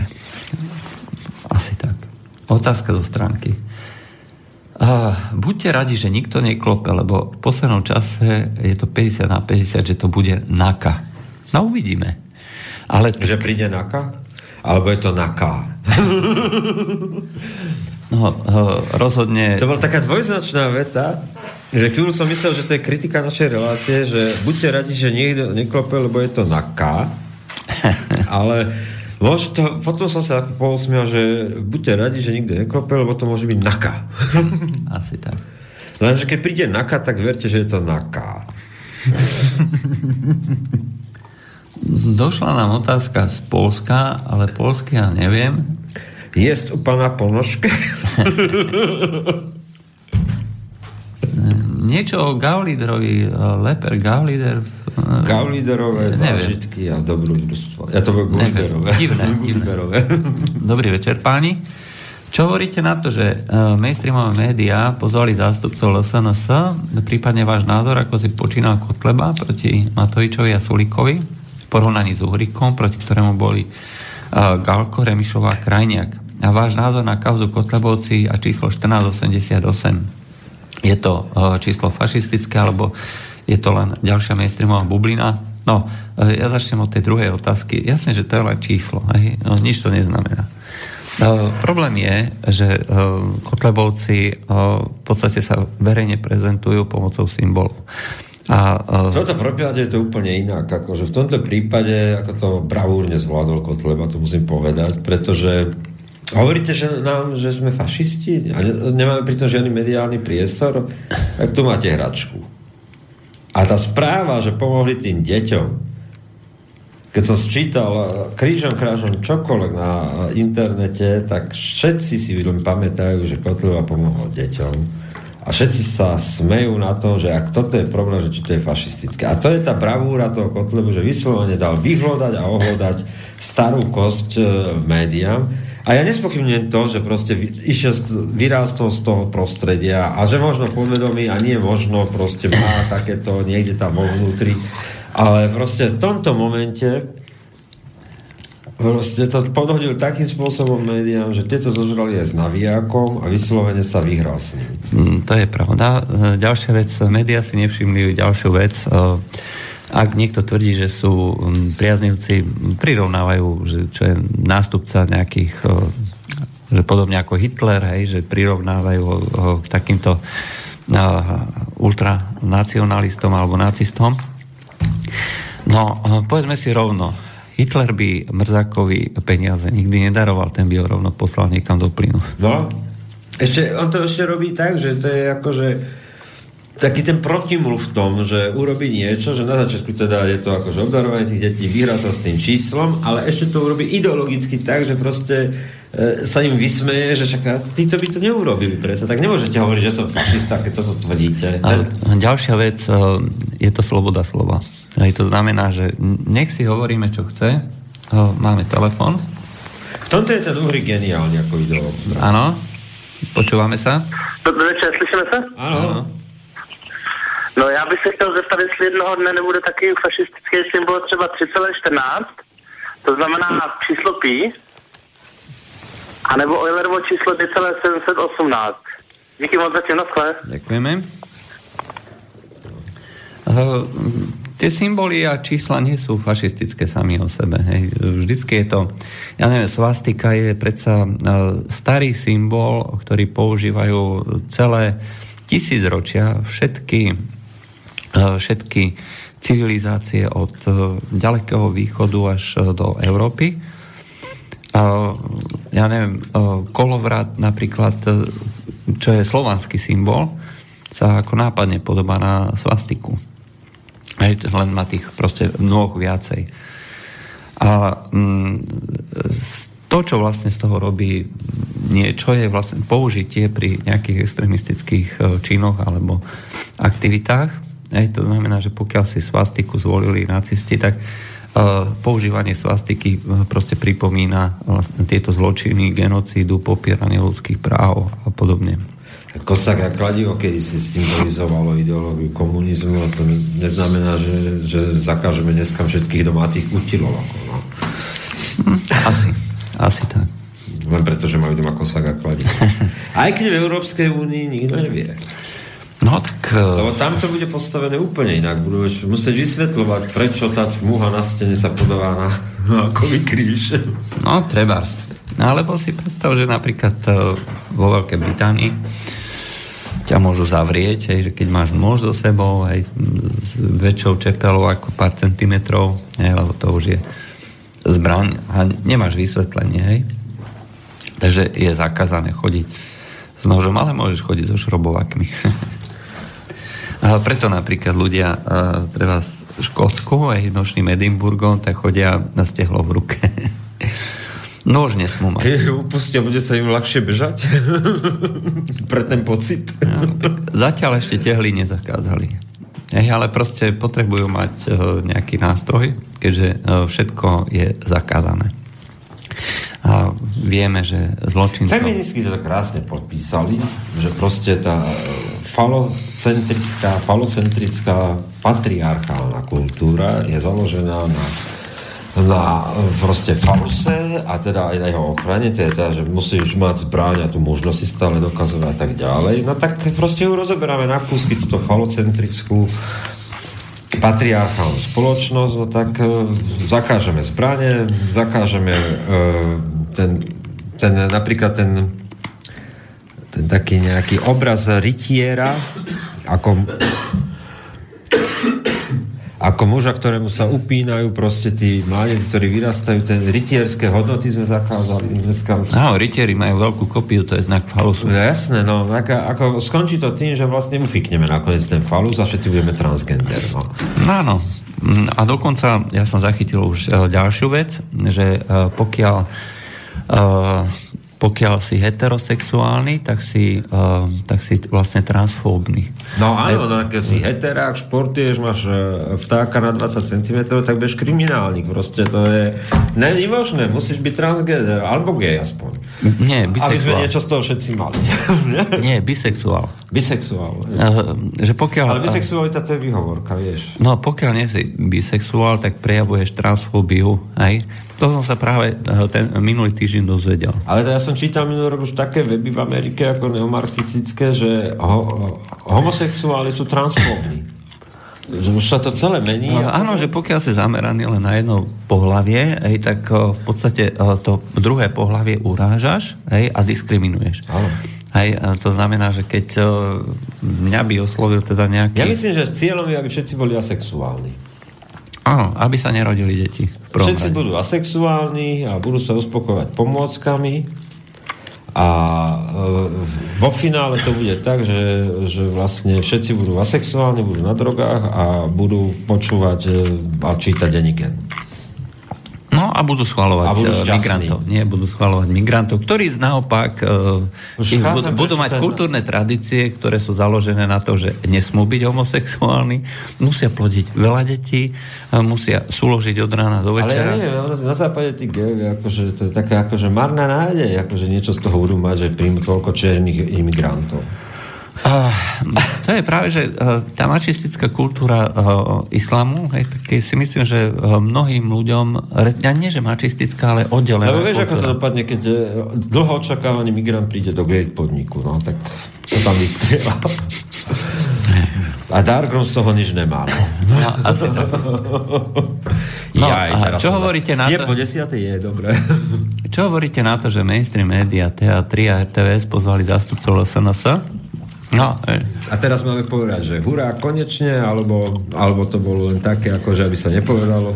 No, uh, oni tvrdia, že to, bolo, to bola dramaturgia k ročnému výročiu uh, uzatvoreniu tejto vlády, to znamená, že pozvali všetky parlamentné strany vrátane Kotlebovcov môj osobný názor je, že oni tam miesto skutočne majú. Nie, tak museli, lebo už to bolo tak nápadné, že rok ich nikde nepozvali, že museli. No. Uh, ale môj názor je taký, že by mali chodiť do diskusí a že pokiaľ teda uh, niekto proti ním niečo má, tak nech im to dokáže. Tak pozrite sa, koho si pozrie, pozrie súkromná televízia. V princípe jedno, je to je rozhodnutie Verejnoprávna, no tak to je problém, ale tak v princípe verejnoprávnosť je ako je, ty každý o hovorí a nikto ju nevidel. Pokiaľ sa bavíme o skutočnej verejnoprávnosti, tak by skutočne mali, mali byť pozvaní, hej, pretože sú to zástupcovia, ktorí uh, zastupujú v tomto momente už viac ako 200 tisíc ľudí. Hej, ak uh, sa bavíme o percentách, možno do tých 15%, hej, to znamená už pomaly 300-350 tisíc ľudí. A to nie je malé číslo. Ale iste, no ale hovorím, že tu verejnoprávnosť nikdy nebude splňať proste tá televízia. O, v konečnom dôsledku, ale m, práve o, tento princíp je, vlastne vyrába mučeníkov a m, tým, že vlastne nemajú problém oslovať cez sociálne siete svojich o, priaznivcov a cez o, iné médiá, než teda verejnoprávne, a samozrejme cez priamy kontakt, hej, čo je asi dneska veľmi efektívny spôsob, tak jednoducho to funguje. Aj takže im až tak veľmi nechýba tá televízia. Ale skôr si myslím, že to je na škodu, že nemôžu ľudia konfrontovať a tak ako sme povedali, že náš mainstream treba pri, to, pri tom Rusku verí nejakému príbehu, ktorý je úplne od základu vymyslený a nereálny. Myslím, že aj mnohí voliči Kotlebovcov proste majú svoje predstavy, ktoré nemajú možnosť nejakým spôsobom konfrontovať. Aj čiže myslia si, že je to proste zmena. Čo je aj pravda, je to zmena. Ale aká to nevie. Ale chcú zmenu, aj tak zvolia, budú voliť Kotlebovcov. Dobre, poďme na ďalšiu otázku. Veľa zdravia nám prajú. Díky, to potrebujeme. Čo hovoríte na Kisku, ktorý odletel po inštrukcie do Izraela? V Kenii už nedávno bol. No, nepovedal by som, že išiel do Izraela po inštrukcie. Chystá sa, pokiaľ viem, také inštrukcie dostáva, alebo povedzme, lepšie povedané, rady. Hej. On dostáva Odsve... inštrukcie na papieri s prejavom, keď vystupuje z lietadla v danej krajine, tedy sa dozvie, že kde vlastne vystupuje a v akej krajine je. Ne, nerobte si z toho ťažkú hlavu. No, treba povedať, že pokiaľ má poradcov, ktorí sú orientovaní vyslovene neokonzervatívne a povedzme na, na ten starý aparát, hej, tým smerom, ako bol ten starý aparát Obama a Hillary Clintonovej, tak tie poradcovia majú proste takéto názory a vo vzťahu k Izraelu je táto uh, politika v tomto momente akože dosť jasná. Aj to znamená, že Izrael nie je až takým veľkým priateľom, ako to bolo kedysi naopak uh, v súčasnosti uh, pre tú starú gardu, alebo teda tu odchádzajú tu... Trápne, že keď vystúpi v tom Izraeli, že vieš, keď bol schopný toto naložiť tomu veľvyslancovi na Slavíne, ruskému, čiže nie, Lavrovovi, keď prišiel, tak vlastne on odišiel. Áno, áno. Ale ruského uh, veľvyslanca vyslovene ponížil, keď... Uh, na Dukle. Na Dukle, no. no takže príde do Izraela a v tom knesete ako šupne tam a budete Palestína a hotovo. Áno, to kľudne nech spraví. A protestujem proti... Nie protestujem. Zakazujem vám, aby ste z Jeruzalema urobili hlavné mesto. Hej. Áno. Budem požadovať sankcie voči Trumpovi. Áno, trebárs. lebo, lebo súčasťou jeho návštevy je aj návšteva Palestíny. No, teda tých, tých, no ale to je strašný signál zo Slovenska. Je hrozný. No. Uh, extrémne zlý. Preto hovorím, že to, to je ako celé nepodarený príbeh. No, podarený je. Hej, on je emisár, ale, ale nie slovenský. No. a určite nie izraelský. Aj, Ako tu nás m, mm, nejaký, uh, nejaký poslucháč naznačil. Clinton a jeho legalizácia a legitimizácia scientológov až do Bieleho domu. Vám tam už úplne nechce, e, štyri slovička, ani slnečkári ma tak nerozčúlili. Nenapísal kvôli čomu. Možno kvôli slovenskému štátovi. Pri Gavliderovi to bolo nemiestne, keď sme sa smiali. Smiali sme sa? My už nevieme. My už necítime rozdiel medzi tým, keď si povzdychneme, smejeme sa a plačeme. Existuje alternatíva ku Kotlebovej strane. Človek by chcel voliť pronárodnú, ale nie e, protisovskú e, stranu. Korupčníkov a mimovládkarov tam na schvál nerátam. Takisto ani e, multioteckov a vrhlíkov, ako bude pokračovať priama demokracia. Veľa otázok. No, my nie sme tí, ktorí by na to mali odpovedať, asi zrejme. No ale tak eh, pozrite sa, začal sa písať príbeh. Ja to hovorím, že v roku 2013 eh, vznikla protestná komunita na Slovensku, voličská, tak niekde v roku 2012-13. Po protestoch Gorila a tak ďalej. No a ten príbeh sa píše, no tak má to svoj vývoj a a uvidíme, kam to dospie, čo sa z toho vyvinie. Či to bude mať transformáciu, a teraz myslím ten volický dopyt, ale aj z druhej strany politická ponuka nejakej normálnej, povedzme národno-konzervatívnej, reformnej a pritom reformnej v tom dobrom slova zmysle, že je tu milión vecí na Slovensku, ktoré treba zmeniť, ale e, že taká tá hrdá, hrdá by som povedal, Obhajoba slovenských záujmov, ale aj kompetent, kompetentná, to znamená, že profesionálne dobre pripravení ľudia, že na jednej strane to bude síce tvrdá obhajoba národných záujmov, ale že keď vystúpia v diskusii, budú pripravení do diskusie napríklad na európskej úrovni, lebo tam sa 85% agendy rozhoduje. A keď niekto bude hovoriť o digitálnej únii, tak proste stane tam ten Slovak a, a im to tam rozpráši na márne kúsky, ale odborne. Odborne nejakou plynulou angličtinou. Čo sa stáva, keď tam chodia niektorí, niektorí úradníci, Uh, ak sa nám podarí, ja z toho dostaneme človeka sem a Maricu Pirošíkovú a, a ešte ďalší, ktorí, ktorí sú proste geniálni v tomto. Oni to vedia, sú to mladí, sú to takí tí, tí stredná stredná taká by som povedal, alebo taká, čo to je na tých ministerstvách, taká, že nie je to tá prvá politická línia, ale takí tí, ktorí tam idú vo svojom odbore niečo povedať a niektorí sú takí, že sú proslovenskí a tie záujmy vedia obhájiť. A to nie sú politickí nominanti, no, hej, treba povedať. Ale povedzme, že majú dneska 30 až 45 rokov, 40 alebo 28 až 40 rokov v tomto pásme vekovom, no tak eh, snáď dostanú niekedy šancu. Najhoršie je, že, že proste sa negeneruje tá politika a tie politické strany, ktoré aj protestné vzniknú, e, tak proste nie sú schopné buď prizvať takýchto ľudí, nájsť ich, alebo ich nevedia vygenerovať. No. Lebo o, možno, že treba Saska je akože medzi niektorými ľuďmi populárna, že ponúka ten čiastočne odborný záber No ale uh, rozhodne m, neponúka vlastne v, tej, v tom konzervatívnom spektre žiadnu alternatívu. Hej. Proste obhajuje veci, ktoré sú pre mnohých konzervatívcov na Slovensku uh, proste nepriateľné. Ale tak konzervatívci, dneska sme konzervatívci preto, pretože sme ako si vo vynútenom ťahu, ako hovorí Václav Proste okolnosti, doba a ten posun ideologicky vynútil byť konzervatívny a No, konzervatívci a... dneška to sú liberáli... Uh, alebo... Včerajška. Či... No, Klasickí liberáli včerajška. Klasickí liberáli, hej, aby to bolo presnejšie. No. Uh, máme druhý telefon. Áno, počujeme sa. Hovorte. Ano. Dobrý večer, já mám na vás eh, takovou klíčovou otázku. Kdybyste mohli, co byste uh, jako první nebo takovou věc změnili ve Slovenské republice? Kdybyste měli tu moc, Díky moc zatím nasle. Ďakujeme. Uf. No. no, to je veľa, ale ja som vždy hovoril taký for, že mne by sa páčil for a teraz to nebude vôbec ideologické nič. Ale že proste príde strana, ktorá dovolie, povie, že tak týchto 40 štátnych inštitúcií by sme zrušili, lebo sú zbytočné a to je výsledná suma, ktorú ušetríme. E, takto a takto by sme zjednodušili e, správu krajiny, ako tých zásadných reform na Slovensku chyba strašne moc. To je komunálna reforma. My máme 33 tisíc komunálnych poslancov.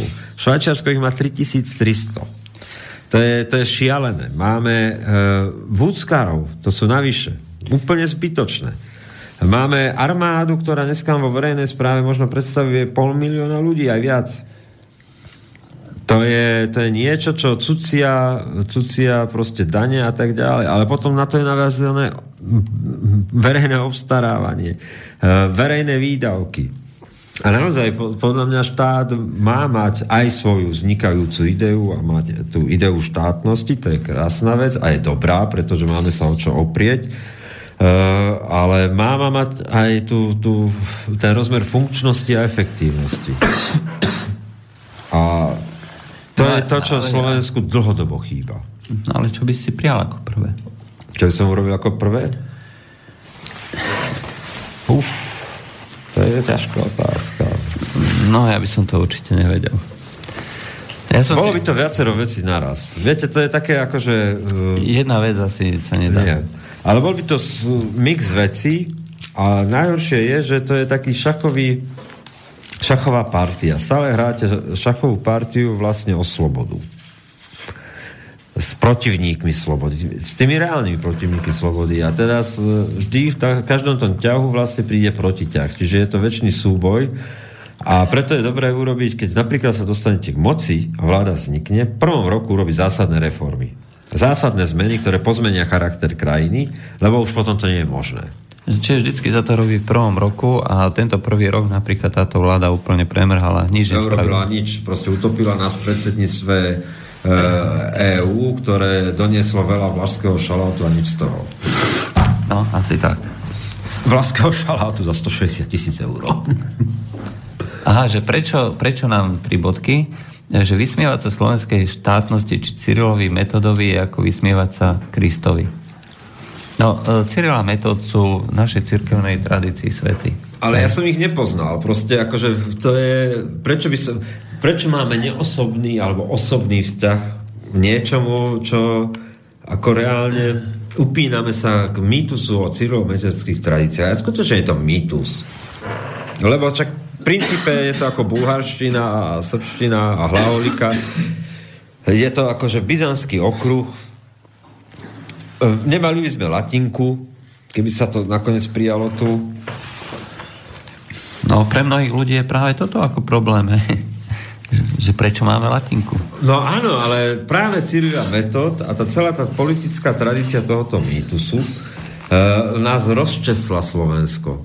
To je to, že i, niekto hovorí, že akože tá civilizačne sa to láme na Ukrajine, východ a západ. Nie, na Slovensku sa to láme.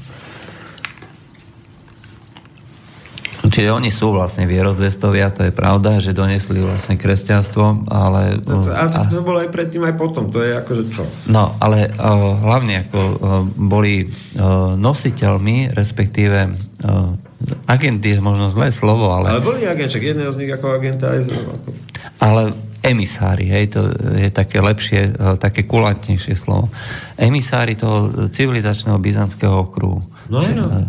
Hej, takže to, že vlastne Svetopluk e, vyhnal týchto Mojmirových no, žiakov... Bolo správne.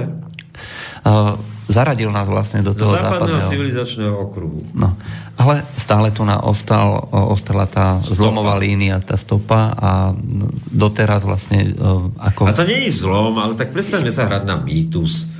Hej. No.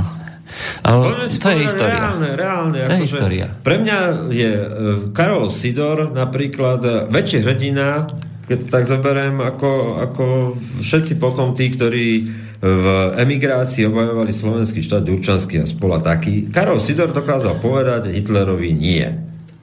No, a to bolo. A to je proste to dobe. úžasné. No. Dobre, ďalšia otázka ešte jedna. Raz ste mali debatu o vzťahu Poliakov a Ukrajincov o Volini. Včera sa mi podarilo na YouTube pozrieť uh, Smar, uh, Marzovského film uh, medzi tým videoblokli. Mohli by ste dať debatu o tejto téme. Tiež by ma zaujímalo, či tento film bude premietaný aj v našich kinách a čo na uh, RTVS, ČT Duleba s Putinom, či s Putnom, lebo niektoré scény dosť pripomínali pochody súčasných ukrajinských eh, herojov a mohlo by to vyvolať nežiaduce asociácie. No to je presné. Mohlo by to vyvolať nežiaduce asociácie, ale o tom to je. Ale však ľudia nie sú sprostí. Tak si môžu pozrieť tie pochody a, a tých estonských bláznov a, a tých, oni, jak tam eh, za tiché účasti ministra obrany v roku 2011-12 proste na, tam, na tom... V Lotyšsku napríklad tiež. V Lotyšsku a tak ďalej ale zase aj to je vlastne ich spôsob upínania sa mýtusom vo svojich dejinách. Isté, pre nich to bol vzdor voči komunizmu a zlému Rusku, ktoré im zobralo národnú hrdosť, identitu a neviem čo. Rozmien tomu. Ale proste celé je to nešťastné sa upínať, že toto je to, tá svetlá chvíľa, kedy sa postavili proti tomu Rusku. Proste má, tá história má šedé a uh, má čierne, biele stránky. Nemajme, nemajme proste vzťah našej histórii. No, čierno-biely. No. No, nemajme vzťah našej histórii spôsobom, že si ju musíme mýtizovať. Hm? Áno, a imunizovať voči tomu, ako v skutočnosti bola. A, tí naši politici si neuvedomujú, a to už je asi aj posledná otázka, tí naši politici si neuvedomujú, že keď Kolára s tým čistým dnom odpíšu, s čistým dnom, ja som to prečítal bez diakritiky, čistým dňom. Ale je to, je to dno. Neodpíšu, tak on to vyhral, ustal to. Tak hlasy, čo mohli, by mali pripadnúť Kotlebovcom, oni nakoniec vytvorili um, nejakú alternatívu takto. Um, Smeru v podstate silný Kotleba vyhovuje. Pretože vie, no, že nikto... Však ním... Boh, že to je tak dobré, no. On vie, že uh, silná strana LSNS znamená, že nikto iný, uh, všetci ostatní budú slabí. A to znamená, že keďže s Kotlebom nikto do koalície nepôjde, Smer bude vládnuť naďalej. On bude naďalej ako podporovať uh, ľudovú stranu potichučky, a bude Smer sa... bude vládnuť do roku 2028, pokiaľ nevyprší zmluva s Gazpromom. A, v pos... a ešte ten, e, ten poslucháč hovorí, že, na, že nám, že nás, že nám uh, tri bodky. A to už bude úplne posledná otázka, lebo nám končí čas. V podstate ste zneúctili ústavu. Medzi Benčikom a vami nie je žiaden rozdiel. Ste vtipní ako moja baba v NHL. No Zemiaková baba, či čo? Zemiaková baba. v NHL tam majú tiež zemiakovú babu. Ja neviem, v NHL majú šeličo. Uh, no, to je práve to, že keď nabúraš mýty. No, ale tak... Vieš, a poslúchač čo, vie o Palárikovi, o republikánskych ústavnej tradícii, tu, ktorá tu bola Palárikom založená, vie o Jozefovi Karolovi Viktorínovi. Ja, a, to sú ťažké mená. A, a No nič, uh, myslím, že... A hotovo. tak to bol dnešný medzipriestor, troška taký, ktorý, ktorý zase rozčechral tú hladinu.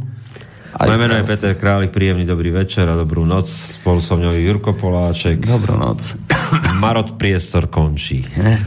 Ďakujeme, do počutia.